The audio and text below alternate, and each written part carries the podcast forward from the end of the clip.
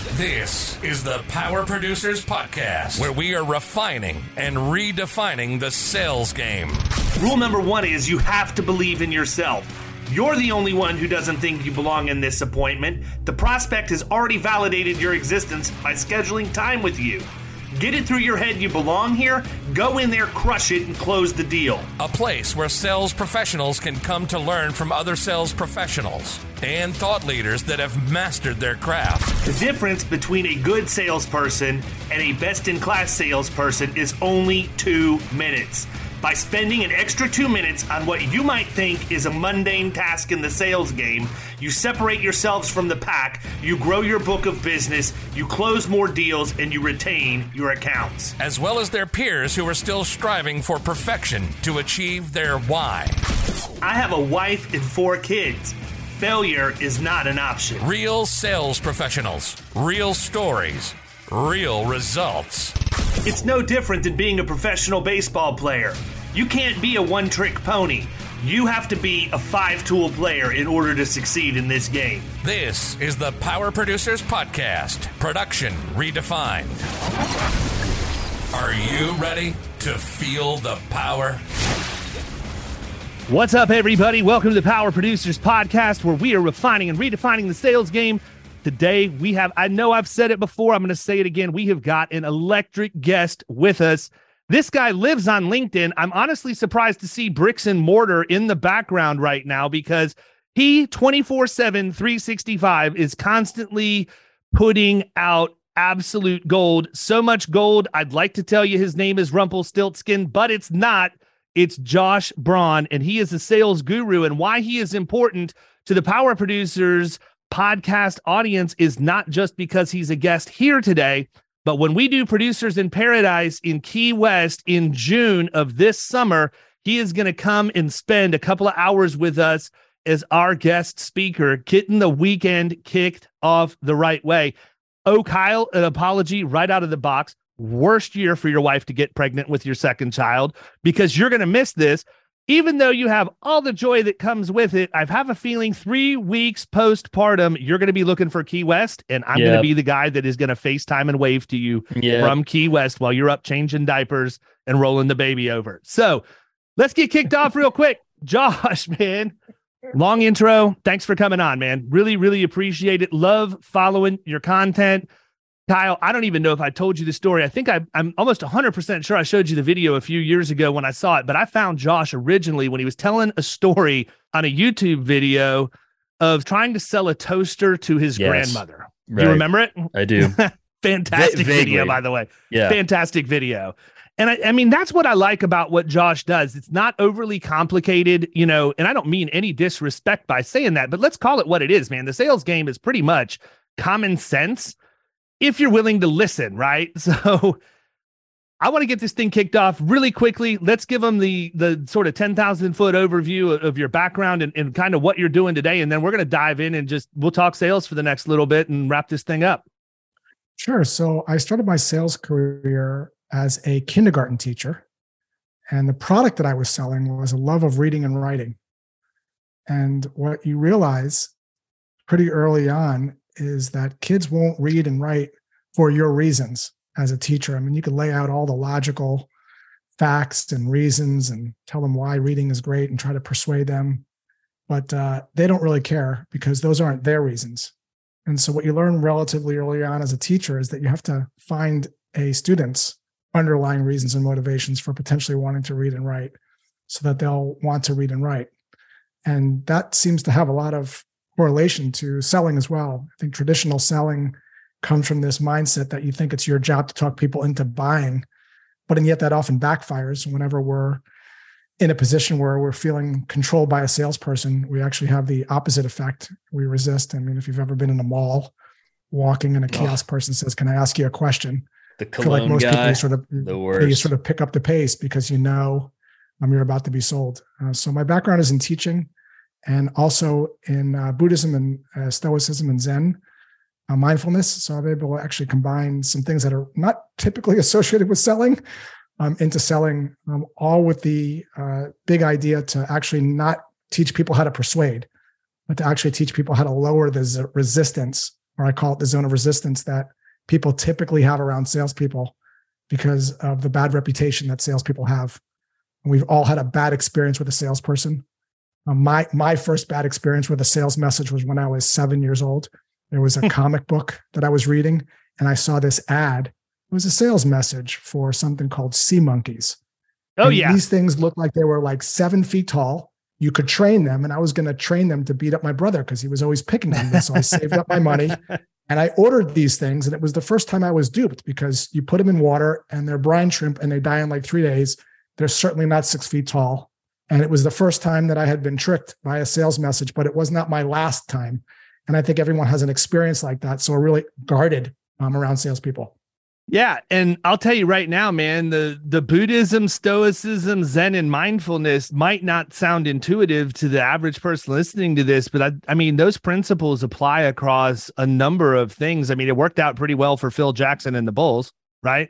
I mean, yeah. that's what Phil Jackson did as the coach of the Bulls, is he brought that mindset. That's why they called him the Zen master. And so I think it's interesting, you know, to think through those things. And you and I had a little bit of dialogue because I a couple of weeks ago when we were originally supposed to jump on this, I ran through another issue where I got into my own head and allowed my blood pressure to get elevated because I was freaking out because I hate going to the doctor and anytime that I do leading up to that, I have myself as, you know, not having more than 90 days left to live and it freaks me out, right? And so, you know, just like two years ago, I actually put a post out on LinkedIn today, and this thing is trending. It's it's crazy how many views it already has. But I put a post out today that sort of what changed my perspective when I turned 40. And my perspective changed pretty dramatically, man. I mean, I think that you get to a point in your life where we run hard. You know, there's no doubt about it. You have to. If you're going to be successful in any kind of sales, there's a, a period of time where you're working really, really, really hard to build up your pipeline and make sure that you're doing the things that you need to do to sustain revenue output moving forward and we find out that we've been living for our job and pretty much nothing else. It was evidenced by the guys from IBM back in the 80s. You know, you read those stories where, you know, IBM was like the sales organization or one of them anyhow when I was growing up as a kid. And all these guys would get, you know, when when the computer markets started to shift and sales for IBM dropped and people started getting early retirement and leaving, there was an abnormally large number of people who died within a year of retiring because their entire existence was their job. And mm-hmm. I don't want to be that person, right? And so when I turned 40 and specifically when I had the the minor stroke that I had 2 years ago, I just finally drew a line in the sand and said, "You know what? Enough's enough. I I can make a really good living doing what I'm doing, but I am not going to do that at the, at the expense of anything else and primarily, you know, from a logical standpoint, I'm going to turn 50 this year. I can say with reasonable certainty, I have already lived over 50% of my life. Like with reasonable certainty, I can say that. What am I going to do for the rest of the time that I have on earth, whether that's a day, a week, a month, a year, a decade, or more, to get the most out of it and leave the biggest impact that I can? And I think a lot of people talk about that because, you know, they think about, they think people will like them more if they're they're talking about impact and not wanting to make money. I can tell you this much: if you are ever faced with a situation where you could have been dead and you were spared, your outlook on life changes dramatically, like right away. It it it doesn't take a week to let that simmer in, and so.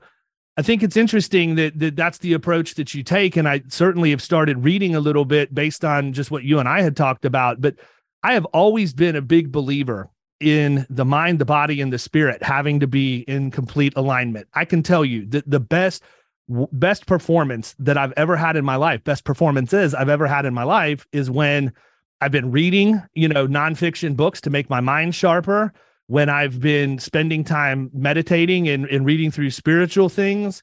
And then also when I'm on a regular workout regimen, my I just function so much better when those three things are being nourished. Yet as we get busy, I feel like something falls off. At the first thing to go is the gym for sure. Oh, the gym absolutely the gym because that's the easiest one to walk away from if you have yeah. to physically go somewhere. Yeah. So what did we do? Well, we got all things Peloton now, right? so now all I have to do is walk out to my garage. That's too much, right? So it's something that has to be you have to be constantly forcing not forcing yourself, but it has to stay front of mind. And I'm I'm just interested, Josh. I mean, I know that you're a very you have a very active lifestyle. I did see um I did see your post this weekend about you know when you were were trying to get through the Ironman and and what happened with that. Having run several marathons and half marathons myself, I certainly understand the men, both the mental and physical game of distance running. I don't think I would ever aspire to try and do a, a triathlon at least at this stage of my life. Talk a little bit about how you get your head right man. How do you how do you prepare for what you're getting ready to deal with whether it be something like that or you're getting ready to go deliver a big keynote somewhere or even back in the days when you were selling what was your warm up what was your pregame? How do you how do you get right in the head so my wife and i are doing a home renovation project right now it's the first time i've gone through a home renovation project and it is uh, loud and messy and i want it to be quiet and calm but quiet and calm is not the nature of a home renovation project. Home renovation projects, by their nature, are messy, and they call it demolition for a reason. So when you try to fight against the nature of something, it's a recipe for being anxious and upset all the time. If I expect to go to a family restaurant and I expect it to be quiet and calm, I'm going to be sorely disappointed when I see kids running around and parents ignoring their kids because that's the nature of a family restaurant.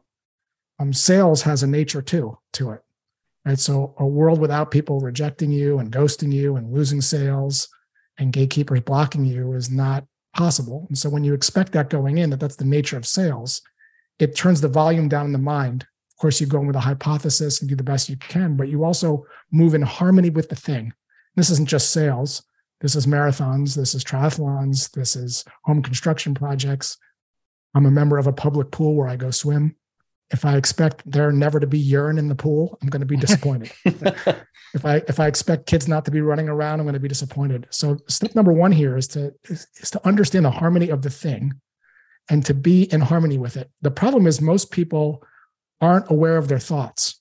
So what ends up happening is they start to go into this downward spiral and they think this home construction project is a mess. These guys are late. They didn't say, they didn't do what they said they were going to do. They said they were going to do this and they didn't do it. The paint is dripping and they ruminate ruminate over this and it ruins their whole day sometimes their week sometimes a year so the muscle to work here is to even be aware that you're having these thoughts and then to understand the nature of the thing so you can simply observe the thought and say oh okay that's just a home renovation project and dripping is part of it and people being late is part of it and projects running over budget is part of it and things taking longer than they expect is part of it so that's really step one. Um, the way you work that muscle, because if you want to get good at things, you have to practice it, is through mindfulness coaching and training. Um, the way I do that every morning is I listen to 10 minutes of Sam Harris on the Waking Up app. It's the best use of 10 minutes that I can think of because if you don't have control over your mind, and most people don't, most people are just reacting to their thoughts all day, not even aware. Um, it's really tough to have a, a good life. I'm in all candor. So every morning for 10 minutes, like brushing my teeth, I prioritize it because I know if I don't, I start to get wrapped up in my thoughts again. And sometimes I don't realize it. Um, as I do mindfulness, I realize it faster. But without mindfulness training, you can go your whole life and not even realize you're you're a, you're sort of a slave or a puppet to the strings of your thoughts, which you don't really control. I mean, people think things all the time. Where, where, are these thoughts coming from? I mean, if I, David, if I hooked up a speaker to your thoughts right now, they would think you're crazy because they're so random all over the place and because we don't control them but we do control how we react to them and step one here is to just be an observer of them and you'll notice that when you observe your thoughts it, it just sort of they have a short shelf life it's sort of like another thought comes in oh we're having sushi for dinner tonight and now i'm not thinking about the pain dripping yeah absolutely. So let's run with that for a second because i think it brings up an interesting point and it's certainly something that i think it doesn't matter what the product or the service is that you're selling.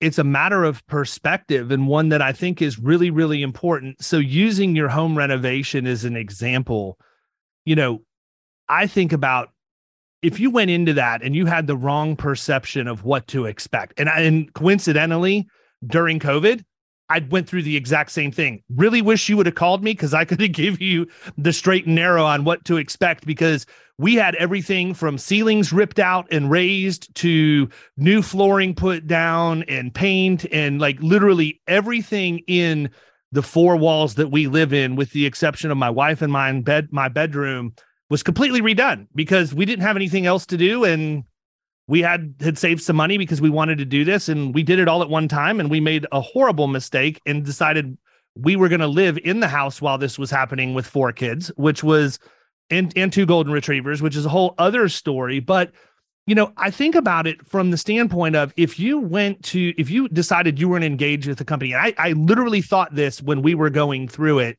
because we didn't know what to expect we had absolutely no idea our house went from looking like a normal home to an absolute war zone overnight. And we had no idea that it was going to look that bad. We had no idea how long it was going to be that way. And I thought to myself, you know what? And one of my clients is actually the one who did all of this. So I did actually reach out to him and I said, you know, it would be really, really good if you had a way for your clients to know kind of what to expect during this entire process. Not the buying and the picking out of samples and all of this other stuff. But like when the first hammer hits their house, what's this look like? You know, reasonably, what can we expect? And I don't think people necessarily want to know like a finite answer to that, but I certainly would have liked to have known. Probably want to cover up some stuff so it doesn't get dusty. Probably want to make sure that you're sweeping down the floors at night after we leave. Need to understand that you know whatever the thing is but i feel like so many times as salespeople we're putting our prospects in that exact position because we didn't lay it out for them in a way that they could understand exactly what it is that they were going to get into and yet we can't figure out why they're not responding to us the way that they that we want them to. Yeah i think there's a there's a couple of interesting things to chat about there first which is even if you cover up clothes and you do all the things, uh, your clothes are still going to get dirty because the nature of construction project is dirt, right? So this idea of knowing what to expect to your point and then being in harmony with it is a really great first step. Um, with regards to prospects, I think salespeople have a tendency to think that they have to be the fillers of the knowledge. Um, they have to be able to fill the prospect's head with all this information. Where I have found most of the time is you don't have to do that. Uh, what you really have to do is align with the motivation that they already have. So, with your example, rather than going into a, a what I call lecture mode or giving people a TED talk on something, um, I might start by not making a statement at all, but by merely asking a question. I'll give you an example. So, this is a Garmin 945 watch. It's the newest. If you're not watching this podcast, you're listening to it. It's a fancy triathlon watch that does a bunch of things tracks your swimming, tracks your running, your biking. It's got a thing for mountain climbing. It does like 50 different things. Um, I had the predecessor of this watch, the Garmin 35, and I walked into a store and I was looking at the Garmin watches. And rather than the salesperson said, Let me tell you about these Garmin watches and what to expect, he asked me a great question. He said, um, What do you know about Garmin watches? Now, my answer could have gone in a couple different directions. This is my first one, or I've had like four of these before. If it's my first one, that's going to be a different talk track than if I've had four of these before. So I said, well, I've had the 735 and I've had the 635. So I'm not, going I'm looking at the new ones. And he goes, how come you just don't want to stay with your 735? And I said, well, I want music to run with. He goes, oh, let me show you how that works. I got a Spotify list synced up to this one. Here's some AirPods. You can go for a run right now and check it out. Right. So he didn't tell me about the whole 35. He didn't give me a lecture on what to expect. He merely asked me a question to get out what my underlying motivations were. Um, and this is the same thing when we actually reach out to people cold. We might think we have to say the reason for my call is that we help you do X, Y, and Z. When in actuality, what we don't realize is prospect already knows what you do. They don't care what you do because they're already getting the job done. So this idea of switching statements into questions, very specific questions, aimed at getting people to think a little differently about their current solution, um, is to me a better approach than going into sort of full lecture let me explain it and let me think that it's my job to sort of talk you in and fill your head with information. And I can give you a, you know, just just one more example of this from a cold call that I received, probably one of the best ones I ever got from a woman by the name of Kendra when she worked at a company called uh, Gravy Solutions. She called me up. Uh, I was in the phone with my wife and a car with my wife. Phone rings. I pick it up. I say hello, and she goes, "Hey, Josh, this is Kendra with Gravy. I didn't actually expect you to pick up. I'm at the drive-through at, at Starbucks."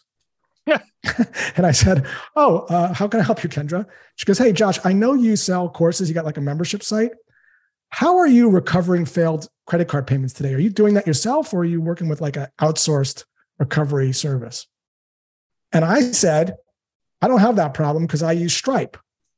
And she said, Oh, it sounds like you're logging into Stripe every week and checking your failed credit card payment report. By the way, she just even, la- she just labeled just, you. Just yeah. Yeah. Just labeled the said, shit out even, of you. I don't even know what that is. And she goes, Well, if you'd like, I can send you instructions and you can check to see if you have that problem. And if so, we can continue the conversation. And she sent me instructions. I didn't have that problem. But what she didn't do is say, The reason for my call is that we've discovered a breakthrough in credit card payment recovery. And the reason I'm calling is to share this breakthrough with you. So you have your calendar handy, assuming that I have this problem. Right. So the idea here is to let go of assumptions and to ask questions to see and discover and let the prospect discover their own reasons. So, what you typically hear on these calls is, well, how does that work? And now the prospect is leaning forward rather than you sort of filling their head. So, it's a very counter approach because traditional sales is all about control, controlling next steps, controlling what the prospect says, overcoming objections.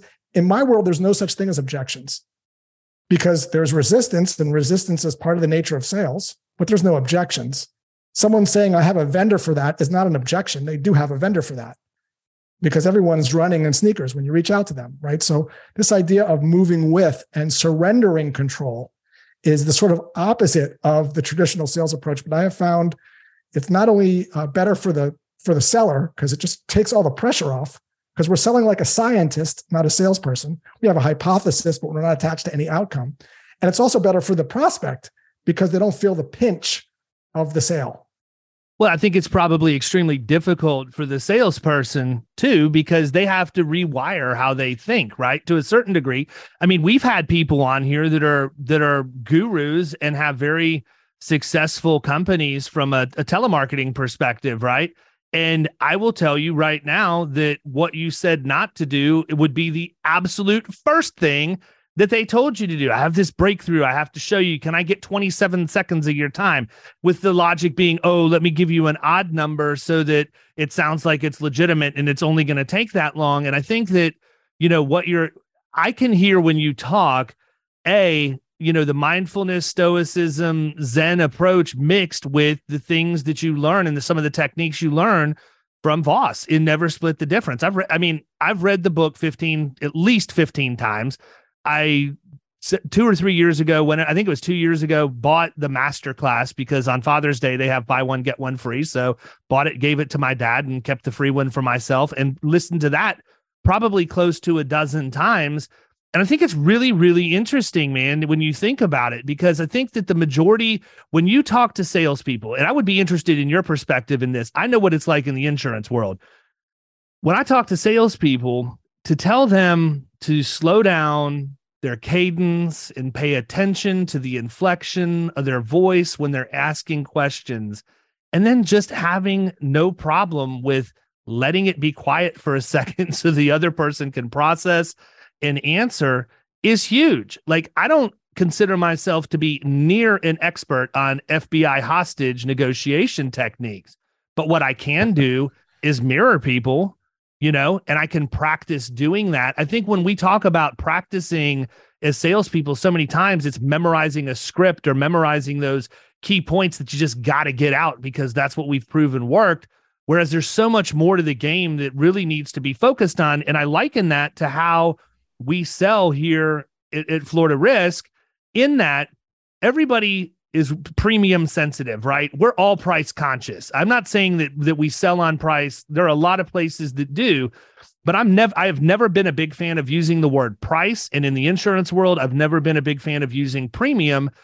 I use cost because cost is a much broader term and there are so many things that businesses specifically have flowing through their financials in addition to the premium they pay for insurance that's actually part of their risk management budget that if I was just an insurance salesman, I'd miss all of that and would miss out on a lot of opportunities to help people make an impact on their organization as a result. So I think that the daily the daily habit of the 10 minutes of, of using the app from a mindfulness standpoint is spot on.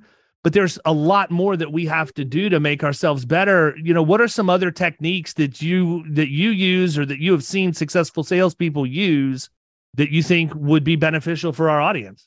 Well, I don't think it's your job or my job to have people change. Right. So people don't like being told what to do. So when people hire me to come in for a sales training, it's typically someone like you who's been following me for a while. But I get in front of an audience of three or 400 people. The three or 400 people in the audience have no idea who I am. And they are being told that they have to be in this training session. I mean, it's almost like if you were taking piano lessons as a young person and you didn't do it for intrinsic reasons. You did it because your parents made you take piano lessons and you hated it. And I talk to people all the time that if my mom experienced this, she was a concert pianist she didn't like it. She was forced into it, and now she won't play the piano at all. She's actually that's like scarred, right? So when we sort of think it's our job to tell people what they should do, uh, people don't like that very much. It's called uh, reactance. People want agency over their decisions. So what we want, what we might want to do is ask people how their sales approach is working for them. And you might want to say something like, "Sounds like you're not you're knocking it out of the park. Sounds like it's it's perfect. You're hitting quota every every quarter." And if they say, I am, you might say, How you doing that? Right. So you're not going to come from this place of you need me to tell you that you're not doing your job right. You're actually coming from a place where I'm not going to make any of those assumptions. And then they say, well, no, things could things could get better. Um, what have you tried? We got this sales training here. I know you don't want to be here. You could have faked a sickness, said you had a stomach ache, not come to Key West. Um, what uh, what are you hoping to get out of it? Right. So what I'm doing here is I'm trying to find the other person's motivation for change rather than giving them my motivation. This is sort of rooted in a psychological uh, approach called motivational interviewing uh, that's typically used to help people get over trauma or things like addiction. Uh, but we're, what we're trying to do is find their reasons for change rather than giving them your reasons. It's the same thing with my you know, prospecting or cold calling approach. I'm trying again to ask questions that get the prospect to scratch their head and think, what do you mean? I'm not sure how I go about doing that. Right. So it's it's a little bit of a different, it takes a little bit of a different skill set but it's grounded in not doing TED Talks. It's grounded in, and you mentioned Chris Voss. Uh, this is very much making people feel heard and understood. Because ultimately, you're sort of in the business of trust. And if you're talking at people, you're not developing trust. It's actually the opposite effect. It feels like you're being lectured by mommy or daddy. Yeah, I agree. I actually talk about this a lot when I speak publicly, but one, you know, my wife is very extroverted, as am I for the most part. I don't like working the room. Like I don't like I'm not the guy that's going to be out glad glad handing. I'm happy to have a conversation with a complete stranger at any given time. But if you want me to just be the politician who's shaking hands and kissing babies, that's not my skill set. I, I feel like um, there are people who are really, really good at that, and I'm just not one of them. And so she wanted me to go to a cocktail party for her job one time. And I told her, I said, I'll go because you always support me, but I'm just going to let you know I'm going to mirror and label everybody all night. That's the only thing I'm going to do for the entire two or three hours that we're going to be there. I want you to understand this is exactly what's going to happen. And I think I maybe even read about it, you know, Voss doing something like that in something that he had put out. I don't remember where it was, but um, so for like, two or three like hours at a party, like just non-related yeah. to hundred percent. So yeah. Yeah, so we're we're there, and like literally for two or three hours, I engaged in multiple conversations with people, and I would mirror and label and be very very interested in what they were saying, and didn't really think much about it until Monday. And we were here in sales meeting one Monday, and she's like blowing up my phone on Facebook Messenger, and she's like, "What the hell did you do Friday night?" I said, "What are you, what are you talking about?" And she said, "I'm on my conference calls with everybody, you know, with with the brass at, at work." And every single one of them can't stop talking about you. I said, "What do you, what do you mean?" They said they said by far you were the most interesting person that they got a chance to meet at the party and that you were really engaged in conversation, that you took the time to listen to what they had to say. And I said, honey, I said, I swear to God, I did nothing different than what I told you I was going to do. I mirrored and labeled them. And at some point, we were engaged in conversation and we carried a normal conversation. But it proves the point that people find interested people interesting, period. And I think that we do really bad job at that as salespeople most of the time because as Josh said, we're giving TED Talks, right? Now there's yeah. a certain amount of education that has to be done in what we do, but I think that we force feed it to people instead of letting them maybe take the buffet approach and go back up and pick a, a portion the size they want and ingest that as they feel fit. Yeah, I think I think the point too about just like being quiet and shutting up after saying something is huge. And our nature as salespeople is to want to diffuse that dead time, but we got to let them think and process the stuff that we were just talking about. You jump back in and you start, you know, going over your next point, or you remember something that maybe you left out that's an additional feature, whatever the situation is. You totally just interrupted their train of thought, and maybe they were going down a road of, okay, that makes sense to me. I wonder if they can do this, and then now that's gone because you couldn't just sit there and stop talking. Yeah, I mean, I think that the example that David brought up is an interesting one. I have a slightly different take on that. I mean, you went to that event, even though it's not in your nature to hobnob, as you put it, right? So it's not in your nature. It's not your sort of sweet spot to go and, and small talk with people. It's not, it's not who you are. Some people it is. It's not who you are.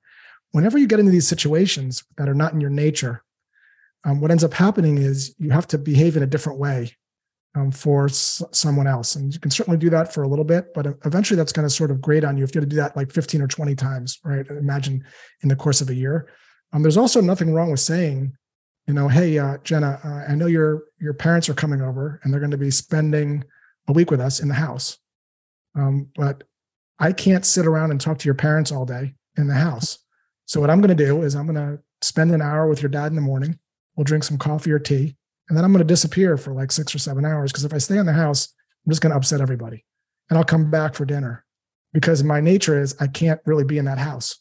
And I think it's okay for everyone to talk about what their nature is. Maybe your wife likes this, maybe you like that, but we don't have to always conform to be able to do and be who we don't want to be and use techniques like Chris Voss to sort of get through the day. Now it's different if you want to go and you want to kind of work out your muscles, but if you're kind of going against your nature too much, it's going to be a problem. I mean, my dad um, he passed away at uh, 53.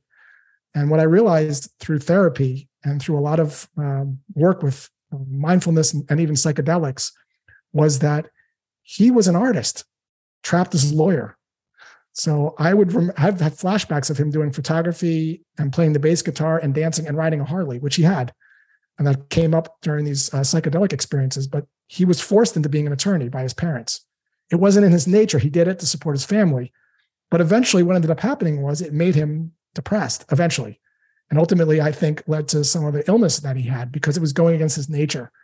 Um, he used to love playing pool with his friends in New Jersey. And his parents, he succumbed to them and moved to Florida. And he bought a pool table for the house.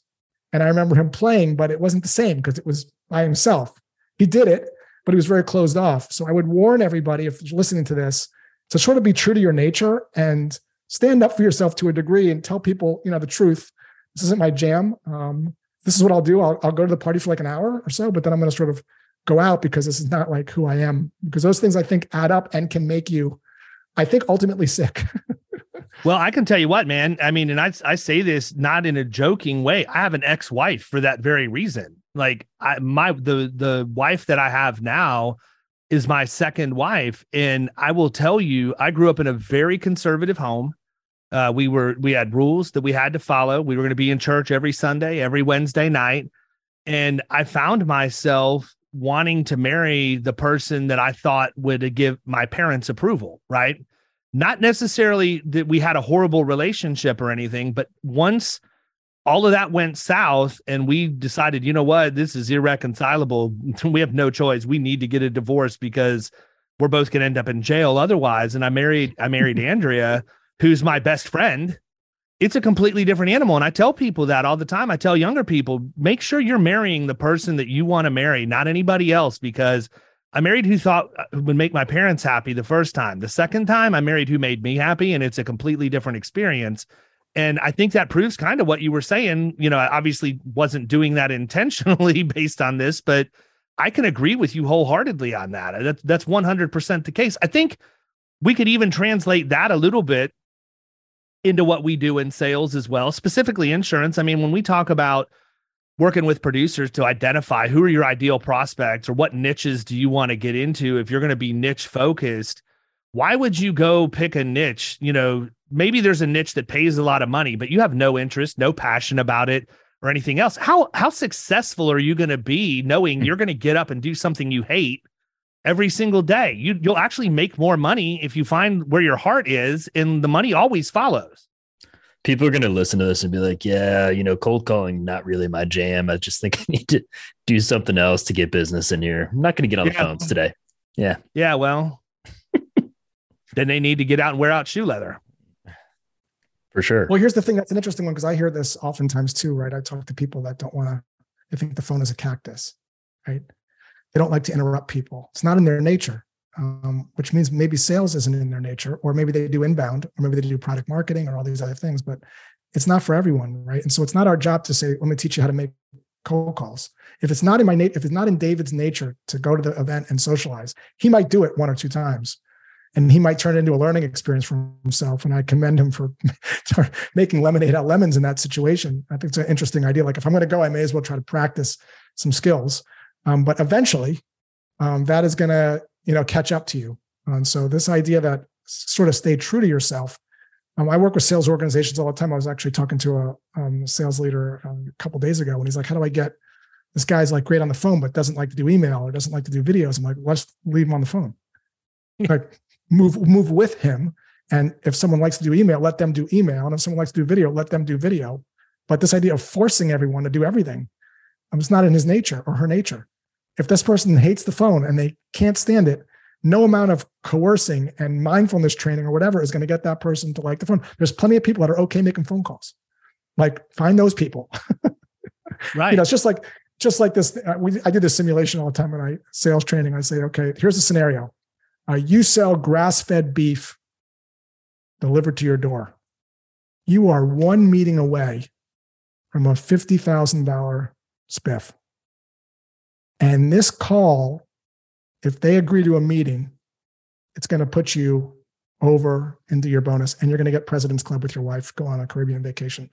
So here's the scenario you make the call, the person picks up, you give your little pitch, and they say this I'm sorry, I'm a vegan I've been a vegan for 30 years. I don't believe in killing animals for food. What do you say? And so every every salesperson thinks that's an objection, and they try to change that person's mind rather than saying it's not a good idea to sell meat to vegans. Even if I have a fifty thousand dollar bonus and I'm attaching my happiness to it, there's not a there there. There's no objection to overcome here. The right thing to do here is to just find people that are not vegans, and there's a lot of people that aren't vegans. go go have a conversation with them. Pick up the phone and try someone else right? So it's this idea that we're for everyone. We got to make all the everyone's got to make cold calls. Everyone's got to do this. No they don't. It's not in their nature to do it. And or i know another organization this person's knocking out of the park with their meetings but they won't pick up the phone. I'm like fantastic. Like if they could book their quota with emails and not pick up the phone that sounds phenomenal. Why do you want them to pick up the phone? Well they could be doing more. I'm like well we could all be doing more. So can you. But if they're hitting their quota and that's good enough, then let them do that. Or do you want them to pick up the phone and be miserable? And I would argue their quota is going to go down. Their meeting number is going to go down because now you're taking them away from what their, their their nature is, and you're forcing them into this other thing, and you might even lose them, right? So there's this there's this idea that everyone has to sort of be told and pigeonholed into things, and I think people have a nature to them, and we find what that is, and we move with that rather than trying to force them into something else. Yeah, because I can promise you, I just hire an appointment setter for that person. If they if they're not good on the phones, let me just go hire somebody to set appointments. They're the best at what they do. You're the best at what you do. Now everybody wins. Look, you're a basketball. It sounds like you're a basketball person. I mean, eh, look, look like with the exception of maybe like a Michael Jordan, who was a you know a freak of nature. Most people have strengths on a basketball team. this person's good at this. This person. When this situation happens, we give the ball to that person. When this, it's you know, it's a, but in sales, we think everyone has to be a Michael Jordan. No, they don't. you know, that's not, it's not, just not true. Yeah, I agree. I, I think that it happens a lot too. Like even with leadership, right? I think so many times we get preconceived as to what what's a leader look like, right? And and we know, you know, it, eh, the, the Dilbert had a thing um, years and years and years ago where it was, you know, it was very sarcastic. Did you say Dilbert? yeah, a guy, the comic strip man. Back I know, I know what it is, but like that's Right. But no, it was it was it was funny. It was sarcastic because they were talking about a guy that was working at the company and he was getting ready to get you know they, they were looking at him to be an executive or be in leadership or whatever. And they're like oh and it's a bonus. His hair's going to turn silver in the next couple of years. Like it was all about the picture perfect executive right? And we see them all the time man. Like i when we were i met with the president of lloyd's of london in new york back at the beginning of may and when he walked in, I, I elbowed the guy next to me. I'm like, is there like an actual cookie cutter? Is there a training program that these guys all go through to all look the same? Because they literally slick back hair, you know, silvering hair, all very trim, likely runners or or cyclists or whatever you know there, there's a formula that they use and i think that it's interesting and i always go back to when i was in retail way back when told this story a couple of times but i remember going in and my job was not what i originally had signed up for i was forced to go overnight right after grayson was born and handle replenishment and logistics with the promise I was going to be out, but I needed to build a team and find my replacement. And they said, but you got to watch out for James because James is a is a, he's a he's a cancer. He is going to make your life absolutely miserable. And I thought to myself in all my infinite wisdom at like 26, 27 years old, James is my new project. Sounds like James is somebody I need to get close to very very quickly. And so paid attention to what would happen. And every single night, James would show up 20, 30 minutes late to work, walk in. He had been written up countless times, been counseled countless times. He was probably on final warning for three years. They just never did anything with him. And so it finally happened one night. You know, I I had enough, and I decided I needed to find out what's going on with this guy. So I'm I, I pulled him to the side, and I was like, "Look, man." He goes, "You gonna fire me?" And I said, "No." I'm not going to fire you unless you do something stupid in this conversation. I said, so let's let's chat for a second. I said, I'm not dumb. You come in 20 or 30 minutes late every single night. I can't imagine somebody wants to be late for work knowing they're in trouble. What's going on? Tell me what's causing you to be 20 or 30 minutes late. And he said, My wife works 3 to 11. I physically can't get here until 20 to 30 minutes after, she, you know, she gets home. And the earliest I can get here is 20 minutes because she gets off a little early. And usually it's going to be 30 minutes because she we she works between five and 10 minutes away from the house. And I said, So is this really as simple as me just changing your schedule till 11:30? If I make it, if I make your schedule schedule 11:30 or better yet 12 and just have you work an hour later, is that going to solve your problem? He said, Yeah, absolutely. It's going to solve my problem. I said, And why didn't anybody do this before. He said, because everybody just wanted me to be here when they wanted me here. They didn't take the time to ask. He said, it was actually on my availability on my application when I got the job. And I said, let me ask you a question, man. I said, has anybody ever asked you about going into leadership training? I said, I feel like you would have a really, really good career if, if somebody were to do this. And he said, why everybody's trying to fire me? I said, because I notice, I know, notice how people react to you when you get here when we are doing the replenishment activities, people are far more productive after you've showed up and you're working with them and they follow you. You set the tone for what happens with this crew.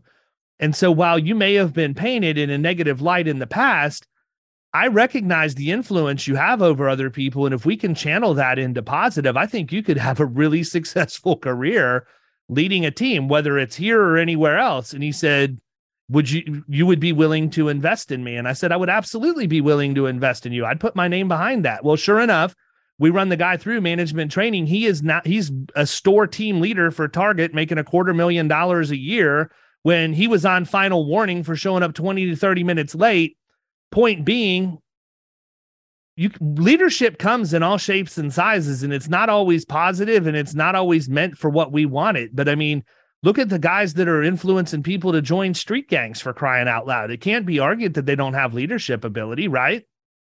You got some level of it. Mm. They're not channeling it for what I would personally channel it for, but you know, when you have the ability, and that might not be the best example, but I mean, I love it. I, I certainly think the one with James is because here's a guy that had one foot out the door, and now he's had a successful career because somebody was actually willing to a listen and b take a chance. So Kyle, you've been awful quiet, man. What what kind of insightful question do you have at this point? I'm on oh, I've been listening to you guys go back and forth. I mean, I know the James story obviously is a good one, but I think that I think that's that's part of it though. Is is a it's lot also of kind of like the Kyle story from when you know you were point guard on your high school basketball team. Well, sort of, yeah. but um, but yeah, I, I think a lot of times we don't slow down to just ask the questions and and you know figure out what's really on people's mind. I think that's I think that's part of it. it you know, as salespeople, we sit here and we try to dictate what people are going to think, like we've mentioned on here. You know, like like Josh kind of alluded to earlier, but I mean, I don't I don't know, man. Like so so Josh, obviously, like you go out and you you coach people and you know you help them with sales training. Like, what is be, besides not slowing down and asking those questions, what's like a, a super common mistake that you see from salespeople who are just not getting it done? I'll tell you a story. And the name of the story is Are you selling sneakers to people that have sneakers? Hmm. so this is a true story. It takes two minutes to tell.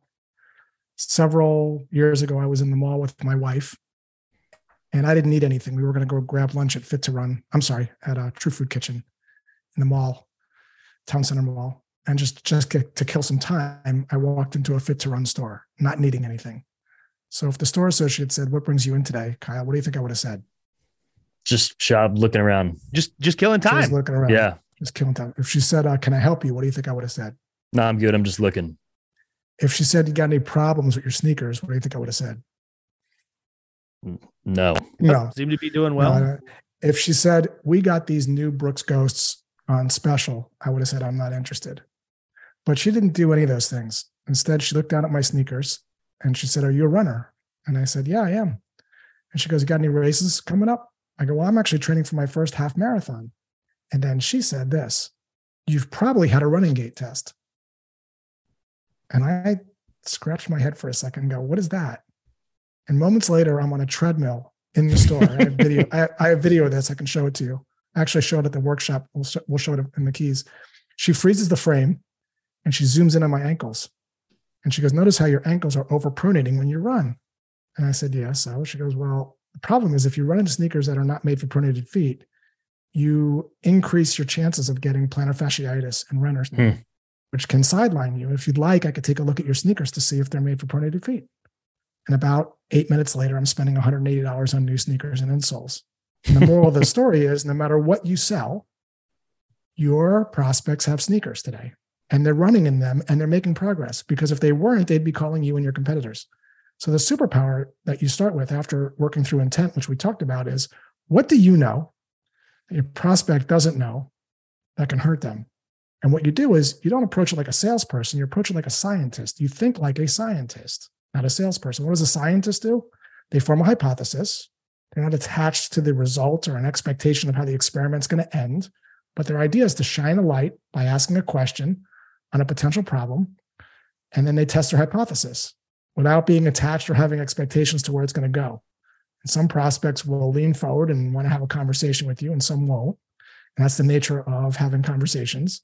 And it's just very freeing. And so the, the superpower is you have to know something that your prospect doesn't know. It's not about a value proposition. It's not about faster sneakers. It's not about saving time or saving money, which are these generic phrases. It's about having a point of view, a strong perspective on the terrible, no good, very bad thing that happens if your prospect keeps running in their sneakers.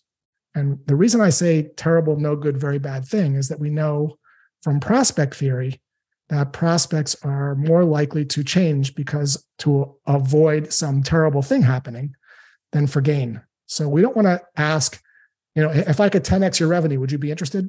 That's a very sort of leading question that's based on some gain. What we want to say is, oh, you probably had a running gait test.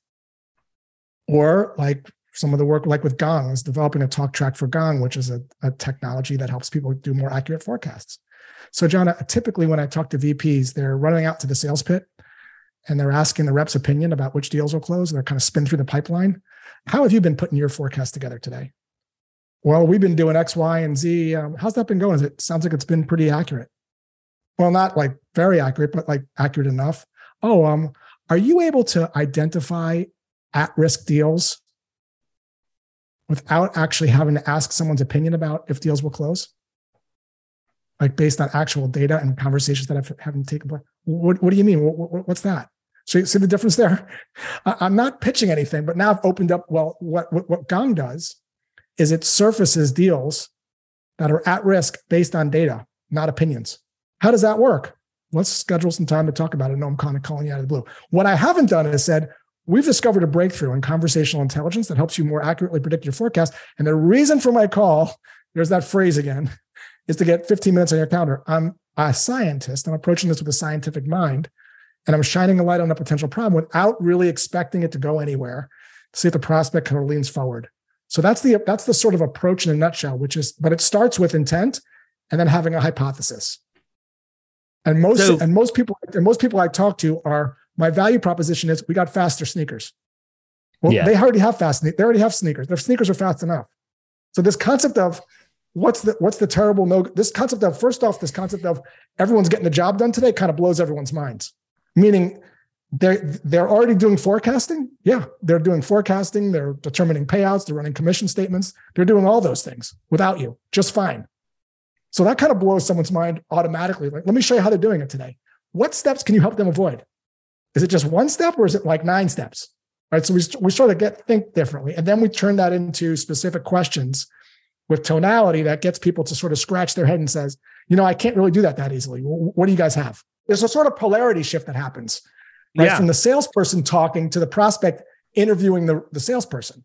Like there's this flip that happens during the call. It's interesting when you listen to this, where the where the prospect is asking the questions and now they're paying attention. Because if mm-hmm. you're talking at someone like I'm doing now, you're losing. Right. yeah, no, I, I think that and for the insurance producers out there that have heard us talk about what I would say, I, I don't, I really don't like the word script that much because I don't, I think sales is too fluid to have a script. I think you, you can have bullets that you want to bring up, but it, for all practical purposes, this is more like a script. But you know, it's the one that we call two no's a yes, and the reason why is because of what I've read, again with Voss and some other people about how the human human brain is wired subconsciously to feel in control of the conversation when you utter the word no and specifically, this is why we use this with experience mod analysis on workers' comp. We can get the data. We know if somebody is has an experience mod of a 1.5. We know that if you are multiplying base premium by 1.5, that that person is paying 50% more than they would if their experience mod was a 1.0, which is average. So there's a lot of things working here. They're paying more than they should than average, right? who wants to be average? Most people don't even want to be average. They want to be better than average. But in our world, a lot of the times they didn't know they could get better than 1.0 because nobody ever told them. They never stopped mm. and hmm. explained how it worked. Right.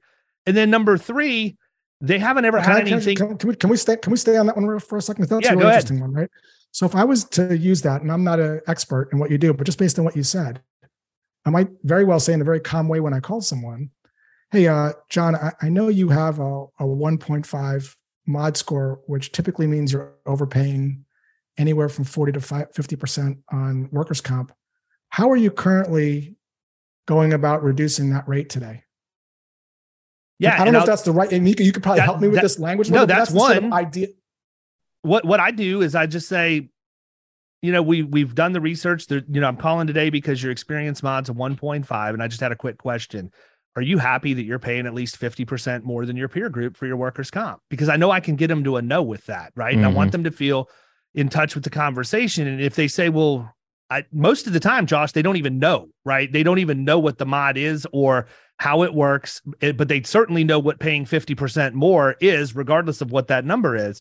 And our follow up to that is, well, in, in the last couple of years, and I'm going to actually modify this based on the, the treadmill story but the follow up that to be well, well, I'm I'm I'm certain you've had somebody come in and use their software to audit your experience modification factor to determine that it's accurate. And now that I, if their mod's a 1.5, it's even more likely nobody's ever done that. Yeah. So the the easy way, you know, that's a very easy way for us to close an appointment because we move to well, since you're not happy and nobody's audited your mod, wouldn't you agree that it makes sense for us to spend just a, you know 15 or 20 minutes of planned time so that we can show you how we use this to save companies like yours tens, if not hundreds of thousands of bucks. So I really like that second question, and we, we should talk about this because the first one to me feels like a little bit of a trap, right? Um, are you happy that you're paying over than what your your, compet- your, your competitive companies are doing? It almost feels like you're tr- trying to get me to say, well, it's like saying, if I could 10x your revenue, would you want to talk to me? It's almost like I feel like I'm being led into this trap versus what I'm suggesting is to sort of let them draw their own conclusion. Like how are you going about you know dealing with that today? What do you mean like what do you mean how am i dealing i, I don't know how am I, I don't know. It's almost like you want to confuse it's almost like you want to ask a question that's a little hard to answer rather than saying you're not happy with this are you? It, it's, it's a subtle thing but i think i don't know how to wordsmith this. It'd be interesting to talk to you about this a little bit let's, let's leave that aside let's actually try this let's leave your version a second help me workshop mine a little bit so if i were to say hey josh i, I ran a, an analysis on your uh, company and uh, we're seeing that a lot of companies like yours that are that have a 1.5 mod are typically overpaying anywhere from 40 to 50% for their workers comp. How have you been looking at ways to reduce that today? Like, is that, Like is that kind of, Dave, uh, help me?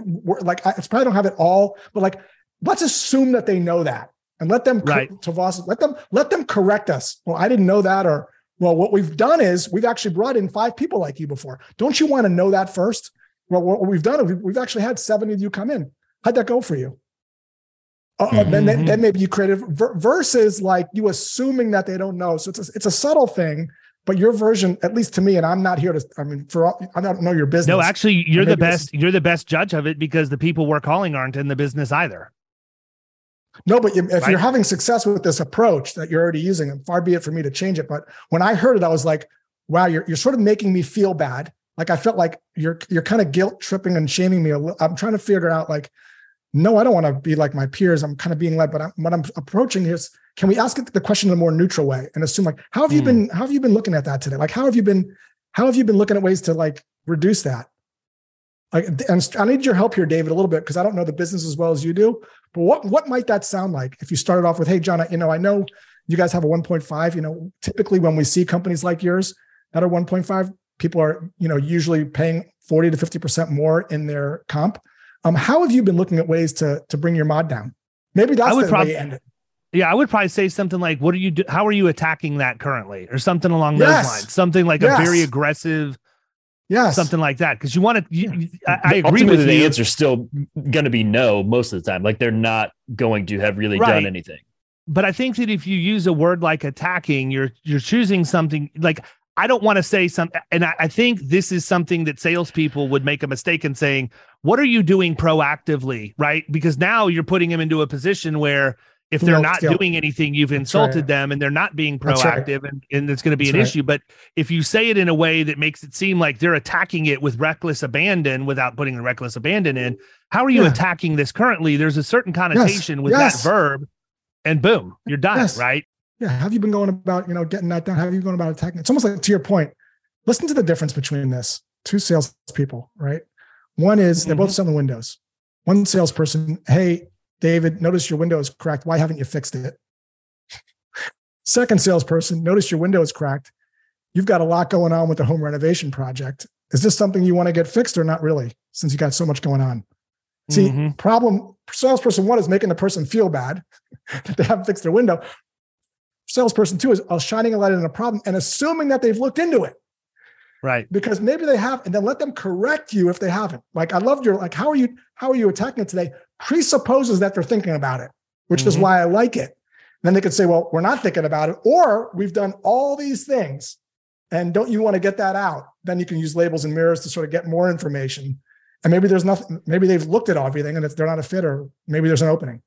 Yeah, and I can tell you that even if they list three things, chances are none of them is using Mod Advisor software to go in and do it because the business owner's not going to have that tool, and a lot of agents aren't going to have that tool. So there's a high likelihood that if you say, "Well, I assume part of that process is," maybe not use the word assume, but I suspect that part of that process is that you've used software to analyze where you're at versus your peers but also your best case scenario so that you can, you know, whatever with incremental progress or whatever else. But I mean, it's step, it, you're still getting to the same place at the So end. that, that, that's a great place for a label. All right. Sounds like you've used some software to bring that down.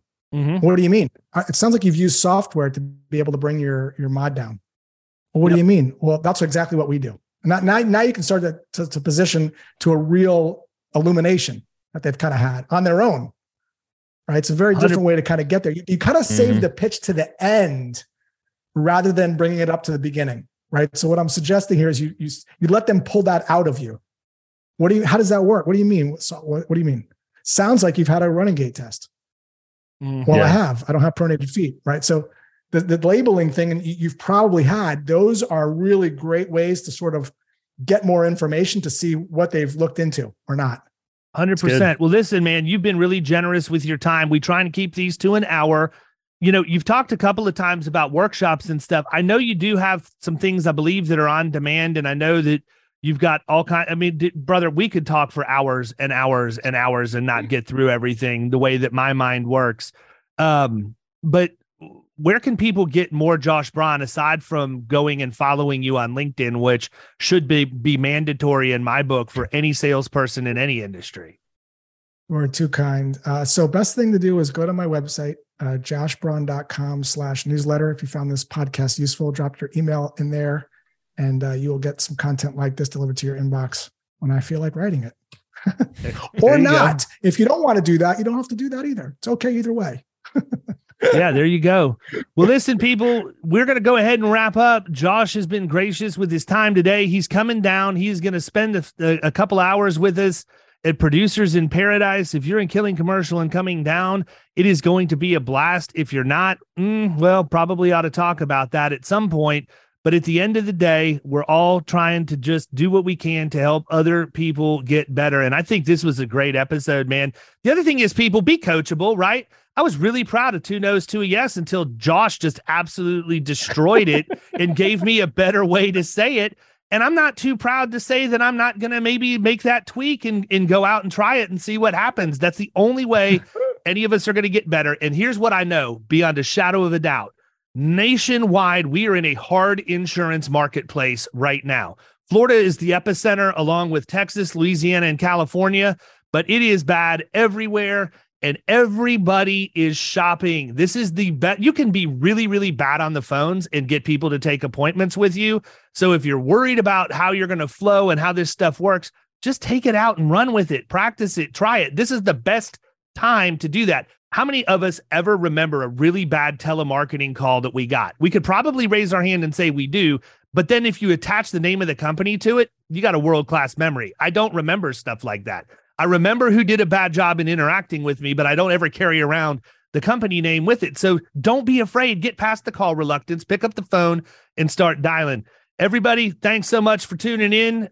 We'll catch you next time. See ya. You've been listening to the Power Producers Podcast. You can follow Killing Commercial Insurance on Facebook and YouTube. And if you want to take your game to the next level, next level, check out our book, The Extra 2 Minutes, and our website, killingcommercial.com.